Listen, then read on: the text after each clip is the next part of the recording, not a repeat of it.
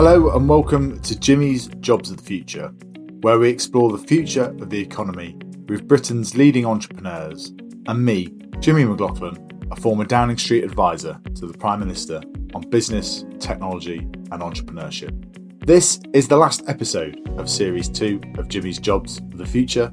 We'll have a Prime Ministerial briefing coming next week before we launch a very exciting third series in August, around the time when GCSEs and A levels are coming out.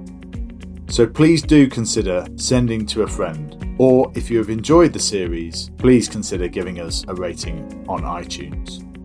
When you are working in politics, whether it be a by election or some international trade trip, there was a golden rule that many of the team would live by. If there is food, eat it, as you don't know when the next opportunity to eat would arise. You'll have all seen the Matt Hancock video, where he eats a stroopwafel just before going on to do an interview with Piers Morgan about the government's healthy eating strategy. I was literally once told on a trade trip, in no uncertain terms, to finish my cheese sandwich quicker as the Prime Minister of Japan was about to come around the corner. You can take the boy out of Derby, but you can't take the Derby out of the boy, as they say. My first interaction with a food company when I was at Downing Street was with Will Shu, the founder of then an up and coming food and beverage company called Deliveroo. Will explained how he had plans to take Deliveroo public and how he wanted to create a company that allowed more restaurateurs to become more enterprising. Will has obviously gone on to fulfill this mission by floating the company earlier this year. There has been a lot of commentary on Deliveroo's float in the last couple of months. There can be no doubt that the company was initially mispriced, and that is why its valuation is at around 4 billion rather than the initial 8 billion it was outlined for. However, it is still about 3.98 billion more than I have added to the UK economy. Well, listenership to this podcast is growing after all. In that first meeting with Will, he talked about the concept of dark kitchens.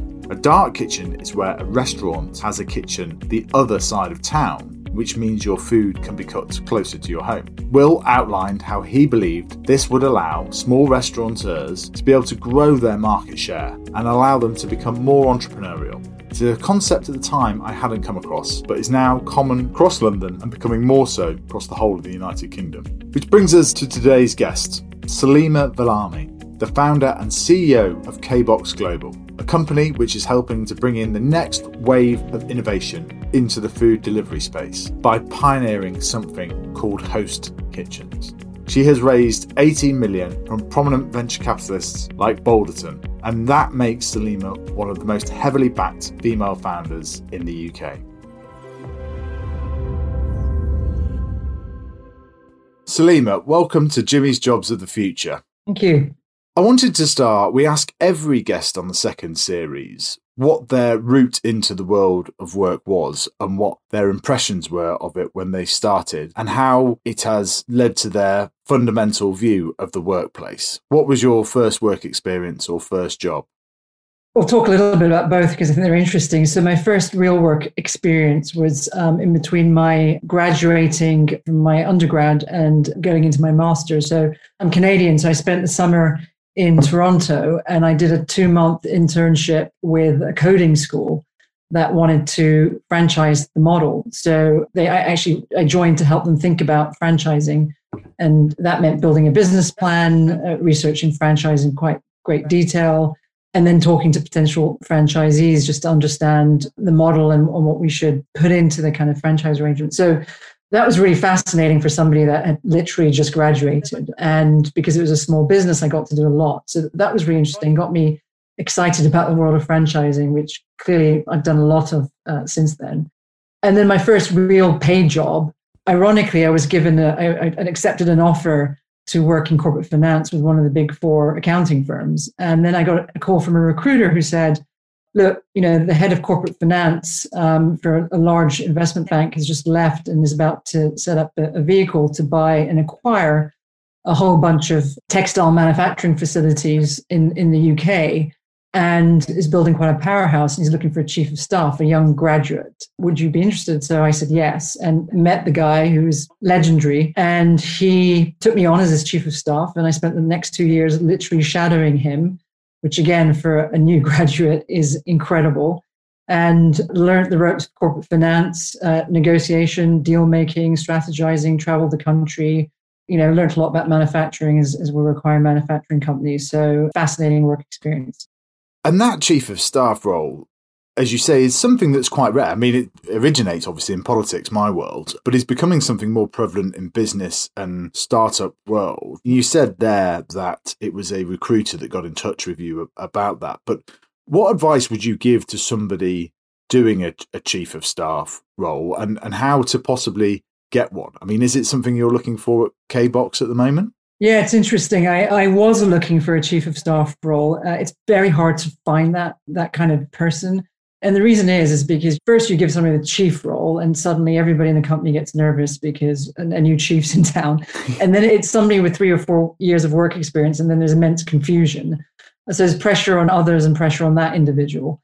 It's a weird role because you want to be experienced enough to be able to handle a bunch of different projects. A chief of staff role, I don't know what it was in government, but in our world, it's really somebody that can be a project manager and project lead for things that the CEO doesn't have time for but they're important enough that they need attention. So it's a challenging role. It's hard because not only do you have to take on project work that is you know core to the business and could be one day we're growing into a new market can you do some research for me on that market or i need to do this kind of brand partnership can you look at that to oh i need some work on our values and culture you know can you start doing some project work on that so it's so varied and it can be challenging for people so you need somebody with really broad based communication and strategic skills. And so it's funny, yes, it's it's becoming more prevalent in startup land, and more more and more people are taking on chief of staffs, and they and, and they really can vary. So that I'm just giving you a sense of you know what I was looking for. But for me, and I was pretty early into that role, you know, I was a recent graduate, but it is very tough because you're dealing with very big personalities, right? People that are running big companies that are super busy and expect you to be perfect and, and on top of things. So it's not an easy role, but it's a, it's a great it's a great role.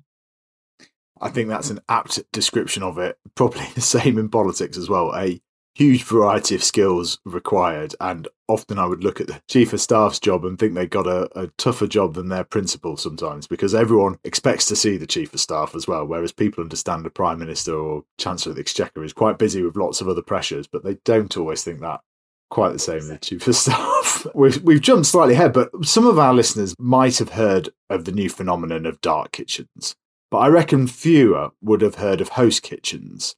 In layman's terms, i.e., myself, what's the difference between a dark kitchen and what you do at KBox Global? Yeah, so very, very simply, a dark kitchen is literally a kitchen that produces food for delivery and has no front of house. So you, you, you have no customers dining in. So it's a pure delivery kitchen. And there's many different formats of that. There's it's such a, loose term these days. It's thrown around quite a bit. But essentially, there's different models in dark kitchens. You could be a real estate player that's renting out kitchen space. You could be a kitchen that is producing food on behalf of other people's brands. So you're you're taking on another person's brands, licensing into your kitchen, and then selling it with delivery you could be creating your own brands. So there's, there's kind of lots of different formats. And where we differentiate ourselves is I was of the belief that dark kitchens were another competitive threat to the independent restaurant sector. So for me, uh, I, I wanted to do something that would work with existing kitchens. So our model is work with a kitchen that exists and operates. So it could be running a fantastic, you know, Jamaican brand or a great little noodle brand, but it doesn't have enough revenue to survive, um, or it has significant excess capacity in the kitchen. So it could be its chefs or cooks could be doing other things. And so we add a layer of revenue above what the kitchen currently does through using our own brands and our own data and, and technology to basically optimize that kitchen for delivery. So, in a way, if you were giving it a one line sort of description, would it be Airbnb for kitchens? Yes, that's a really good way of describing it. And uh, yeah, therefore allowing kitchens to be able to make the most of their their assets. The routes entrepreneurs take to founding their business is one of the most interesting parts to this show. It can often be a problem that they have encountered along the way, or obviously a gap they saw in the in the market. What's the story of how KBox Global came into being? Yeah, so it, it, exactly from a need that we had. So, you know, when I left corporate finance and venture capital, I moved, I decided to jump into the restaurant business about 10 years ago and started opening restaurants around the world and many at the high end. And then I decided that I love what Shake Shack and Five Guys were doing with, burgers and thought chicken would be next. So I launched a restaurant brand called Absurd Bird, which we grew to six units in the in the UK but when we opened our first unit, about six months into it, we got three private equity offers. And I say that not out of hubris because we were just a chicken brand, um, nothing particularly unique about but we were just a bit funky, I guess, and a bit edgy. But I say it more because that just was symptomatic of what was happening in terms of so much private equity money was flowing into anyone that had a decent restaurant that, that they wanted to grow into a chain. And so Absurd Bird kind of, we didn't take the money, but we were victims of what ensued, which was far too much capital flowing in, oversaturation in casual dining, high labor cost, high rent cost, high food cost ensued. And then uh, Uber Eats opens its, literally, it opens its corporate uh, European office two doors down from our first restaurant, which meant we often had more bikes outside of our doors picking up delivery than people, customers in e- eating inside. And so we had to just work significantly harder to get people in the door. And I was, you know, with my venture hat on and just the background, my unusual background into the restaurant space, I was getting offers to sit on boards of companies that were these dark kitchen companies. And so I said to myself, oh my God, you know, not only are billions of dollars being thrown into food delivery platforms like Deliveroo, but now there's this whole burgeoning nascent industry that's growing around that, which is going to add to the problem of oversaturation and not really help it. And so I tasked my team at Absurd Bird, we were a very small operating team, and I said, look, we're either going to die as a result, this was three years ago, as a result of delivery and all the oversaturation in this market, or we're going to progress and change our business model. And we, we spent eight weeks really diving in and reviewing and just focusing 100% on delivery. And we found when we focused and we understood what delivery meant that we could increase our revenues on delivery by 5 to 20% week on week, which, you know, without any marketing spend. And so there were lots of things like, you know, as a restaurant, you don't focus on getting your food out super fast. But if you're two minutes late to get food out to a delivery customer, you've lost that customer because of the way that the delivery platforms work. So we learned all of these things. We figured out a new way of doing business, which was how do you use the ingredients that you have in your kitchen and the, the labor that you have by understanding the data of who lives within a two mile radius of your, your, your space and then optimizing for that. So using your core ingredients and you know creating new menus. So just a very quick example, a third of our menu is vegan at Absurd Bird, and we were able to um, we were missing the vegan audience on delivery because they're not going to go to a chicken shop to get vegan food. It's not your your obvious thing. They're not searching for you on the delivery platforms. And so we launched a vegan chicken delivery brand, uh, and it didn't cannibalize our existing brand. In fact, added revenue. We didn't have to add any complexity to the kitchen. We just embellished the menu with more sauces. And we did that two or three times with different things that were already in our menu and launched these brands. And we really built a business model on, well, it's not just about the brand, it's about the data. It's about well, what technology would you need to do this to scale it. So KBox was really born out of a pain point that we felt. We then helped other operators with the same pain points. It worked for them too. And that's when, when I guess we got the attention of venture capital money and realized that, you know, it works for us, it's worked for a few other operators that we've helped. Uh, we could build this into a much bigger model.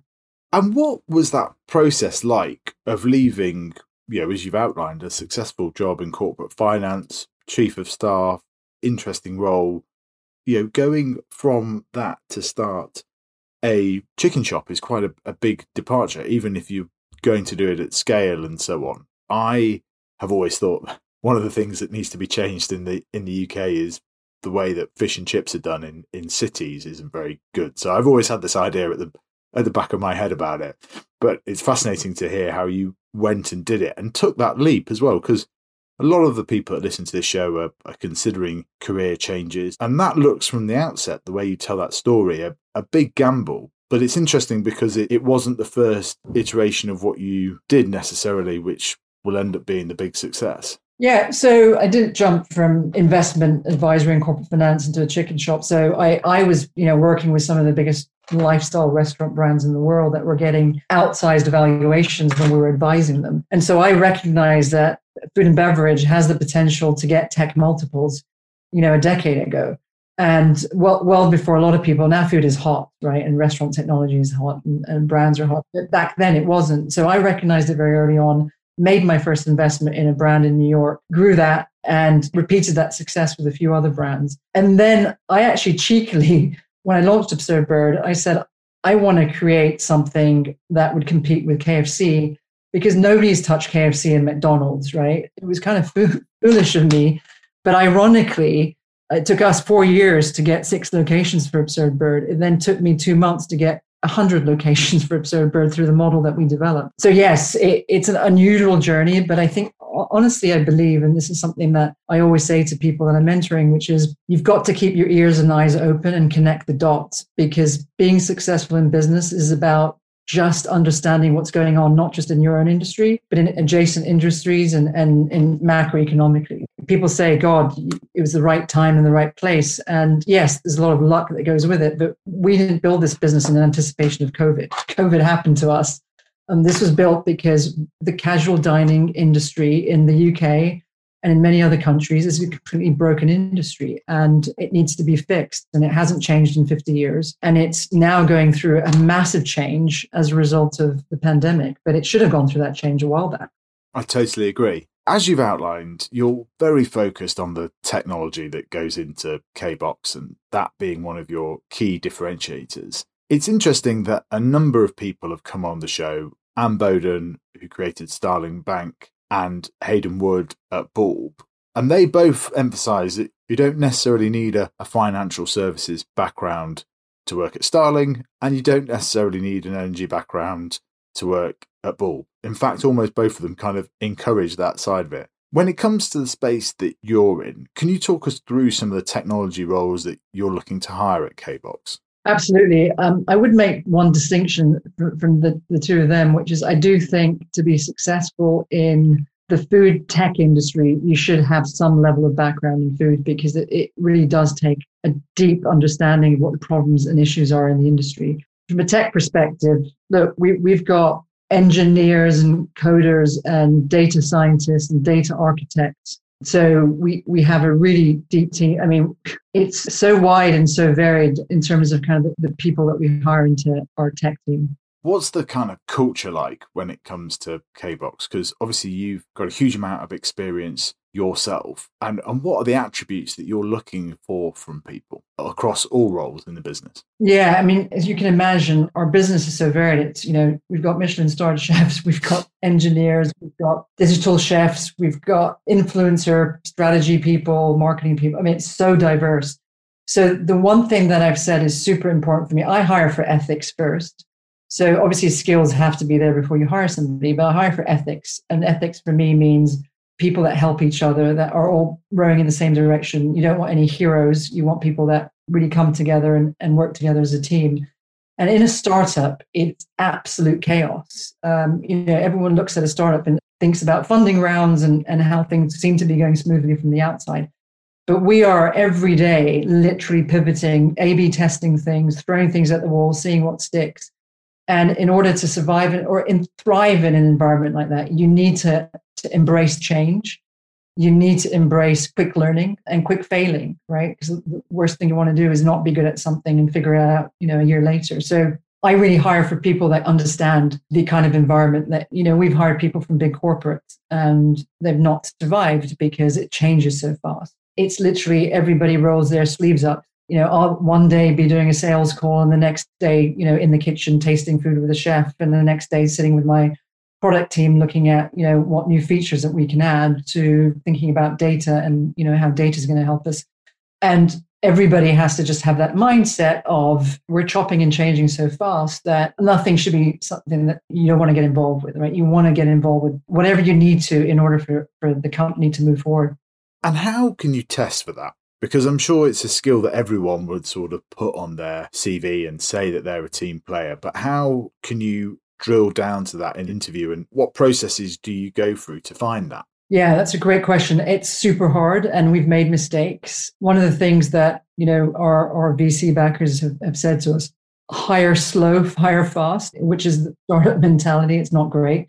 We take a long time. So you know, at least six people in the company have to have interviewed somebody and have to have asked questions um, from all different angles. And after every interview, notes are sent out if there's question marks, and the next person will ask, you know, questions from a different angle to figure out. Uh, um, so it's a very lengthy process, even for very junior people that are coming in. Yeah. I think the easiest way to avoid or kind of make sure that you're getting hire from scale ups. You know, we try now and hire for people that have actually worked in places that have done this before. You can talk about this and you can talk about the chaos, but you don't really believe it or understand it until you've been in that environment. So we, we make it quite deliberate to, to try and hire people that have at least experienced that in some shape or form. Yeah, that's a good way of doing it.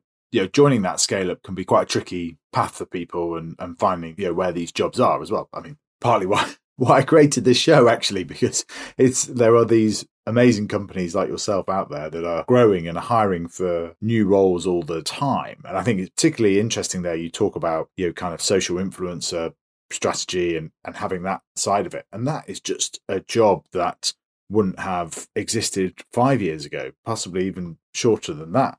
I mean, are there any other roles that you're hiring for that you think, you know, in your kind of experience of a career, gosh, I never thought when I set out I'd be hiring for this kind of role? Yeah, I mean, I, we're just thinking now about bringing on a cybersecurity specialist. I mean, who'd have thought when I launched into the restaurant space that I would even think about that? Wow. Honestly, the, the term digital chef didn't exist until about a year ago. I think when my one of my team said we need a cybersecurity specialist, that that was when I was like, whoa, this is beyond anything that I ever thought we'd hire. Just explain it what a digital chef is in a couple of sentences. I asked exactly the same question to my team when they chef. It's somebody that's actually been a chef. I mean, it doesn't what it says on the packet. It's somebody that's been a chef, so that's worked in the kitchen, knows the ins and outs of cooking, loves food, is passionate about food, but has since transitioned into actually talking about it online. So building a social profile, being on YouTube, getting a following. So somebody that has the skill sets and has authenticity in the food, but also is about projecting that food and building an audience and, and conveying their passion about food to that audience. Yeah, it's so true that, and it's I see that there is often a bit of disparaging nature about you know a third of youngsters now want to be an influencer, and this is you know actually something I talked about with Ben Francis of Gymshark, um, which is coming out in a, in a few weeks. But yeah, he was saying that it's just such a big area, and these that is a business that has built itself off social media influences, a huge amount of it, or certainly gave it the initial spurt. And he said, made the point that these people have authority on things, and you know, it can look like you know to older generations. It doesn't necessarily seem like a, a real job almost, but actually understanding this and understanding what works on, on social media because it's such a big part of the marketing strategy now for a scale up company. I have to say, I mean, I am astounded by what these young influencers are able to do. I mean, I know there's a massive mental health issue in the influencer world because of the pressure on these kids when they start so early. And we're working with it, we're beginning to co create brands with quite significant influencers. These kids can sell, they're mainly kids, by the way, um, but they can sell out products within seconds when they put their name to it. And it's very different because even traditional celebrities, right? So musicians with 100 million followers, are using influencers to help market their music, which fascinated me. And that's because an influencer, the traditional celebrity, has a little bit of a unapproachable factor to them, right? You, you kind of put them on a pedestal, you'll never meet them. The influencers, though, have a very close, it's like your best friend for these this generation. So they have a very close relation, or they feel like they have a very close relationship, and therefore they trust them. And so when they recommend something, they're more inclined to follow their influencer than even a major, you know, international touring rock star. And that's the bit that I was shocked about. And, you know, I'm learning that some of the best selling books in the UK have been by influencers or sh- shadow written for influencers. So, and it's only getting bigger, you know, it's, it's getting larger and larger and larger. And, and it is for many, and for us in particular in food, it's another kind of way to get to a new audience um, that's, that's very sticky. I completely agree. And when it comes to hospitality jobs, it's obviously something that's been a big problem with the pandemic over the last 18 months or so. How do you think as we move towards a delivery first world, you know, Will Shu of Deliveroo talks about how we've seen two to three years of innovation probably take place in the space of, of one. Do you see hospitality jobs increasing as a result of the delivery first world that you're doing? Because by all accounts, at the moment, you sort of read the newspapers and so on. Actually, the hospitality industry is short of people. Yeah. It's actually a massive issue. I think what you're seeing is you're certainly seeing an increase in demand for hospitality staff, but that's as a result of other things like Brexit and, and the pandemic. And, and a lot of the staff pool that we would normally uh, dip into have now decided to go back home to their various countries in Europe. But beyond that, I think you're seeing a, a slight shift in skill set as well. And, and I think what's exciting about what we're doing is we're upskilling a labor force that literally would work up from a busboy, you know, cleaning dishes, you know, with grand ambitions to be a chef. And we were able to accelerate that because of the technology and the training tools. And we've invested very heavily in our kind of chef in a pocket training tool, upskill and train people that don't necessarily have chef skills because they didn't have the money to go to, to a chef's, you know, to hospitality school we're able to train and upskill within days as opposed to months and constantly upgrade and reskill because the whole point of what we do is we're constantly partners with the kitchen. But not only that i mean my first employee in absurd bird was somebody that ran a pub and he was a you know traditional pub manager uh, one of the better ones in london. And he is now and he, he just loved tech from you know before Kbox was even a vision of mine. This was in the Absurd Bird days, and today he sits as one of our lead product managers, and he's moved into the tech team. And his marketability and his his salary profile has literally doubled or tripled as a result of of migrating from being a bar operator into product manager. So I think you're now giving an entirely different skill set and opportunity to somebody that literally, you know, joined a pub as their first job um, or a kitchen their first job. So I, th- I think, at least in what we're doing at Kbox, I'm excited about the opportunity for new skills and new learnings. But I think in the in the wider hospitality space, you're certainly going to need a lot more back of house and, and, and cooks and chefs. And so that's definitely increased. And what would your counsel be to those people that are in the hospitality industry that are are thinking of of moving. And I say counsel rather than advice because I always think advice is a bit of a loaded term and, and comes from our own experiences. But that is such an interesting story that you say there about how somebody has been able to transition. Understandably, they've, they've had a few chunks along the way in terms of getting to meet you and so on and, and be part of that journey. Like you said, that career ladder, that career step of kind of going from shelf stacker to store manager to area manager, you know, eventually through to boardroom and so on, like has been broken by the kind of modern world. We can have a whole separate debate about whether that's whether that's good or bad. But you know, careers have become much more. You know, Sarah Ellis talks about this.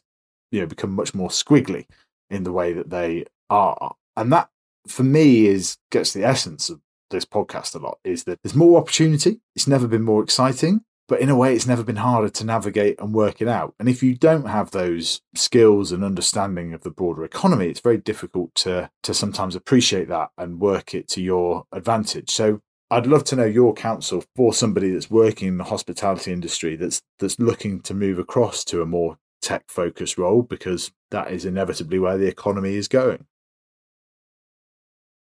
yeah, and by the way, I have a, a, couple of other stories like that in the business, and I and I think that the very distinctive and unique commonality between these individuals is uh, a couple of things. One is ambition, me, and I don't mean ambition in a negative way, but willing to do anything and everything, wanting to learn, being curious. That's so important because you get recognized for that. And with the three people in my company that have transitioned from pure hospitality or being a chef or being a, a pub operator, it's bit, they've really literally. I mean, uh, some of them are working until two in the morning just because they love it and are learning a new skill. So it's taking the initiative to learn about the business in, in a wider sense. The second thing is, you know, I was taught this by my father from a very early age read as widely as possible because it is about connecting the dots. And I think that's so critical.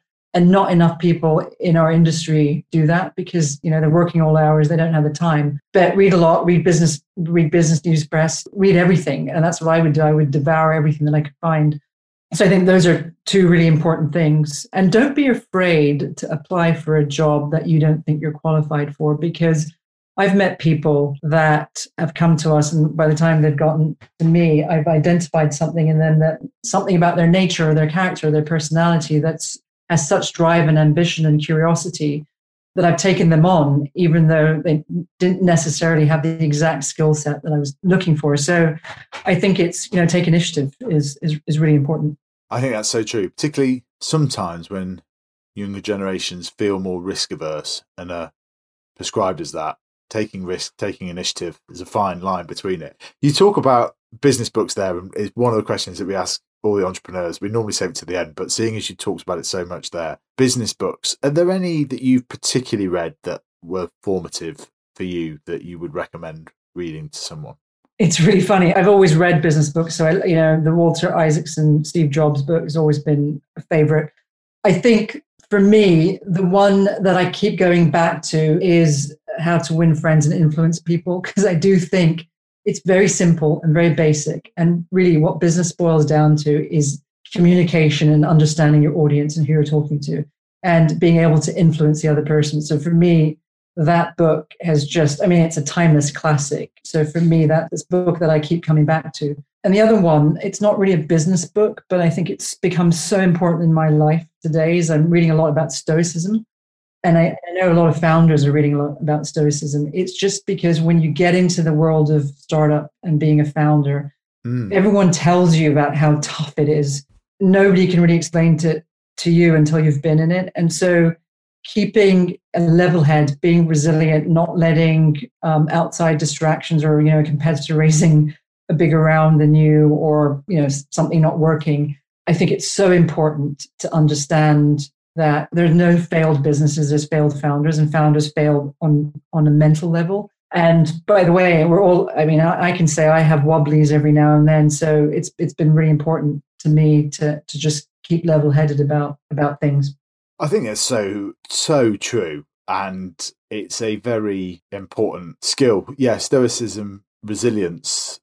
And you're right, like uh, on leaving number 10, you know, I'm trying my hand at lots of different entrepreneurial things and it's hard you know, sometimes people can see raises being made or doing well in podcast charts and think it's all easy. But I, you know, there are definitely some moments where it, it's really hard. And and anyone that is successful at anything, people may may make it look like it's plain sailing, but um, it's so often not the case. How to Win Friends and Influence People is a great book. And it's funny, we are exploring doing a book club as part of the podcast series at some stage. So we, we should talk about that separately because it'd be great to get you on and maybe even in future in real life to do that um, because it, as you say it, it is such a timeless classic that exists through the ages when you look at the area of host kitchens you have taken some big investment from hoxton ventures and balderton capital you know these are guys that have backed some of the best and biggest entrepreneurial stories in the united kingdom hoxton famously backed deliveroo early doors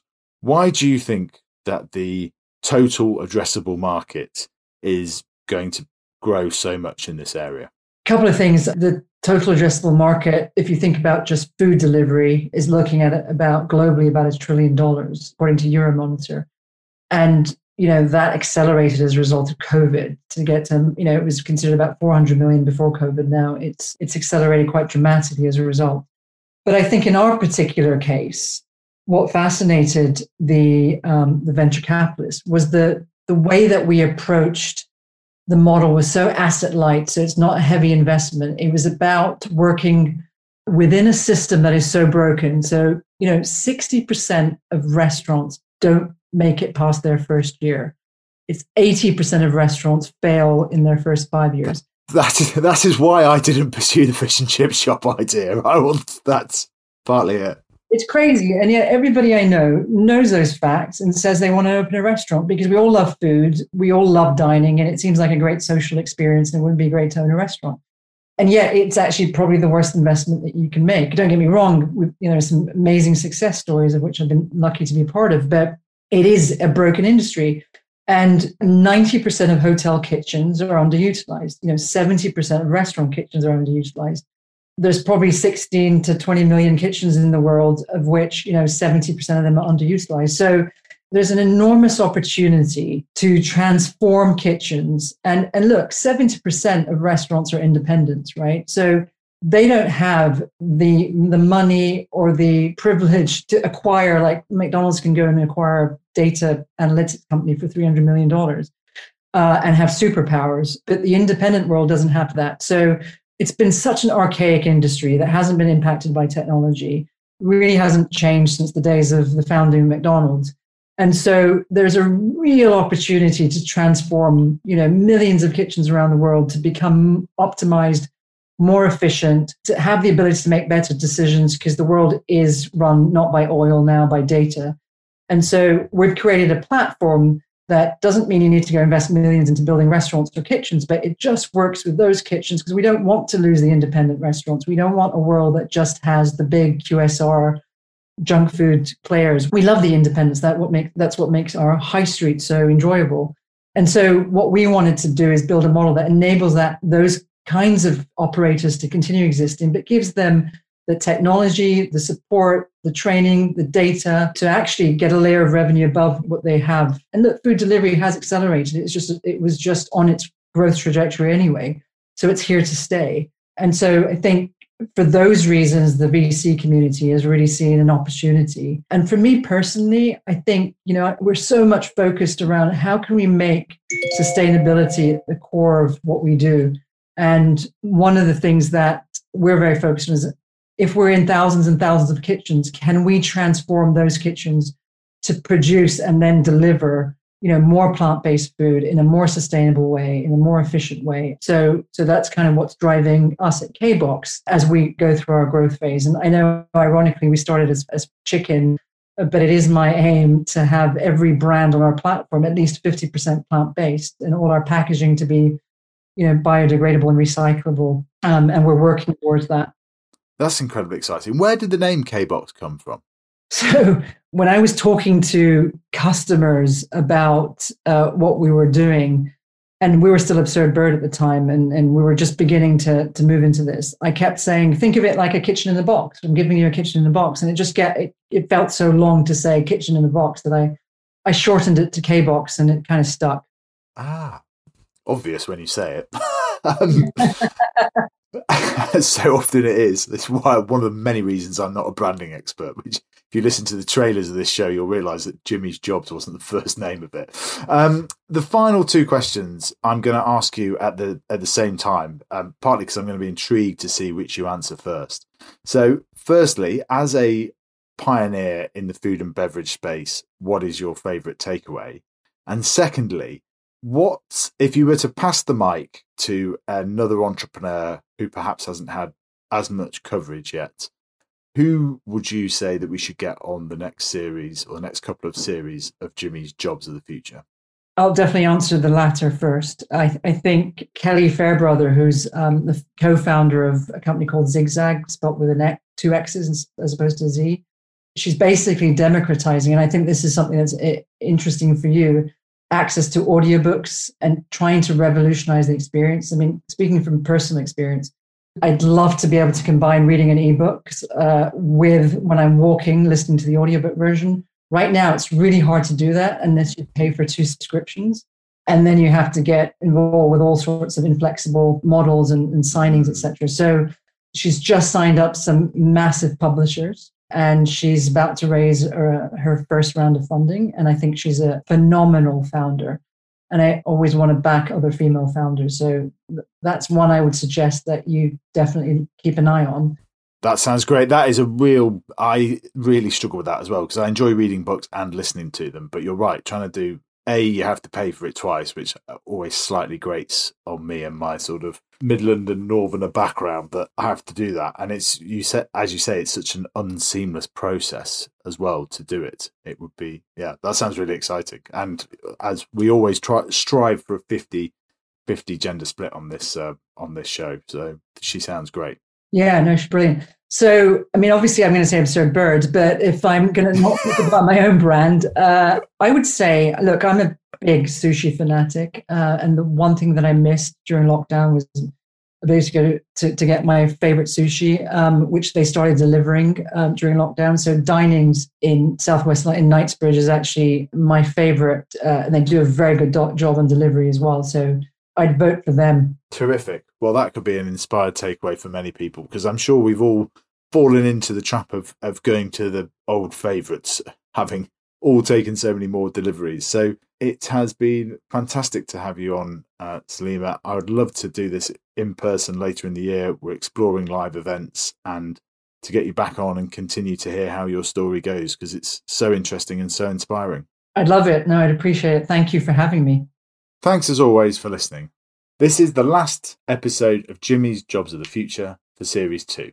We'll be back next month with a truly amazing lineup of guests, such as Ben Francis from Gymshark. In the meantime, I wanted to recommend another podcast series that I thoroughly enjoy. It is called Crisis What Crisis? And it talks about how leaders in lots of different fields, whether sports or business, deal with crises when they arrive. Now, it is fair to say the host, Andy Coulson, knows a fair bit about crises. I know we have some younger listeners, so for those of you that don't know, Andy was editor of the News of the World, which was the biggest selling newspaper in Britain. He was also the director of communications for David Cameron in Downing Street, and he faced his own personal crisis when he served at Her Majesty's pleasure in Belmarsh Prison. I'd recommend the interviews with Martha Lane Fox, the co founder of LastMinute.com, and Richard Bacon, the TV presenter. Also, the interview with Andy himself is worth checking out, understand a bit more of what he is up to. You can find it wherever you listen to your podcasts, and it's called Crisis What Crisis? Thank you for listening to this episode of Jimmy's Jobs of the Future. The mission of this podcast is to help inform people about the fantastic jobs that are being created and trying to present that information in an as accessible format as possible. I'd therefore really appreciate it if you could send this episode to someone who you think might find it useful and interesting. Doesn't have to be just for them. It could be that they work at a school, college, or just interested in the future of our economy. If you could rate us on iTunes, that would be great. And of course, we are on social media platforms at Jimmy's Jobs. We are particularly trying to grow it on LinkedIn. Thanks to the team at Particle 6 for their editing skills, and thanks to George Dick Cleland for the artwork.